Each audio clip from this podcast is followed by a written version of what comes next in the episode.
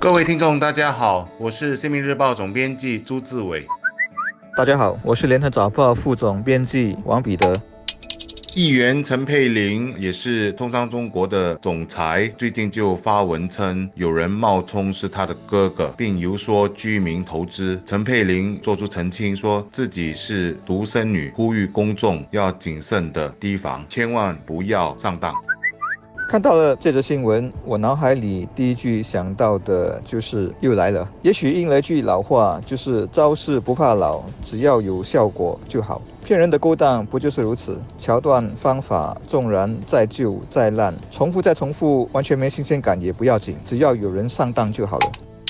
冒用名人或者名人亲戚行骗的手法，其实是骗子最惯用的手法。为什么呢？因为这太容易了，其目的就是要让被骗者深信不疑，然后借由信任或者是受骗者的害怕心理，行骗财或者其他财物的事。而最近的几个案件中，其实有一个让我印象最为深刻：一名在油站打油的老人家，相信了多年老友是在为李光耀办事的说法，用了好几年的时间，都把所赚的。钱给了这名友人。当家人问起老人家时，他还不敢说。一直到后来，骗局才被揭穿，涉事人也被控上了法庭。而根据警方的数据，自二零一七年起至今年初，假冒他人的骗局已经骗走受害人超过一千八百万元。而我相信这个数字其实是更高的，因为许多人在被骗后，因为面子或者其他原因，并没有报警，选择了隐忍。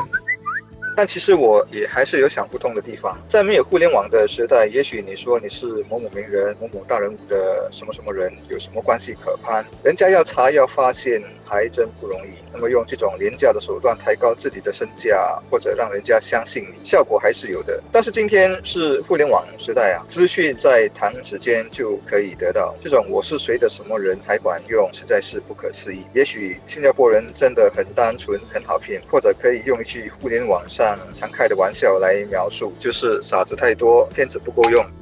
是的，外面的骗子不少，而我最为关心的是，一些骗子也是选择对象才下手的。哪一些对象最容易被骗？就是老弱族群。最近就有一个例子，骗子假冒建屋局的官员，骗阿妈要用五万元来换电表，结果阿妈被骗走了超过两万元的棺材本。而记者去访问阿妈时，还发现她其实是一名轻度失智的患者。我国人口老龄化，我想我们必须进一步加强老弱人士的防骗意识。这主要可通过两点：一是要用他们熟悉的方法，让他们理解如何不要被骗；而另外一点则是鼓励这些老弱人士多多。出来活动，认识邻里的一些人，这样除了能增广见闻之外，也能在碰到一些难题时有主动可以请教的对象。到了二零三零年，我国六十五岁以上人口将达到九十万人之多，而在接下来的几年，我国也会迈入五 G 时代。网络的发达和老弱的存在，有时候也是罪案延伸的温床。我觉得在老弱的防骗方面，我们可以做得更多。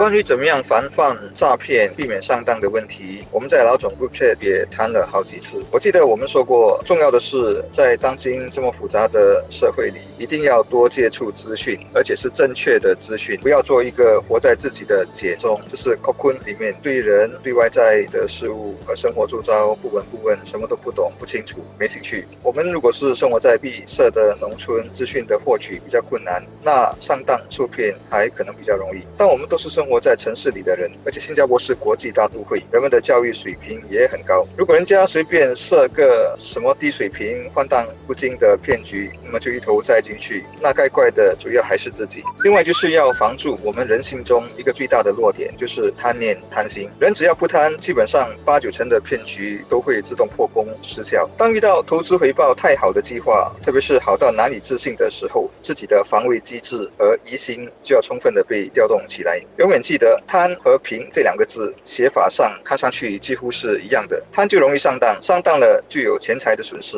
那么钱财损失就会让你变穷了一些，有时还血本无归，所以切记切记。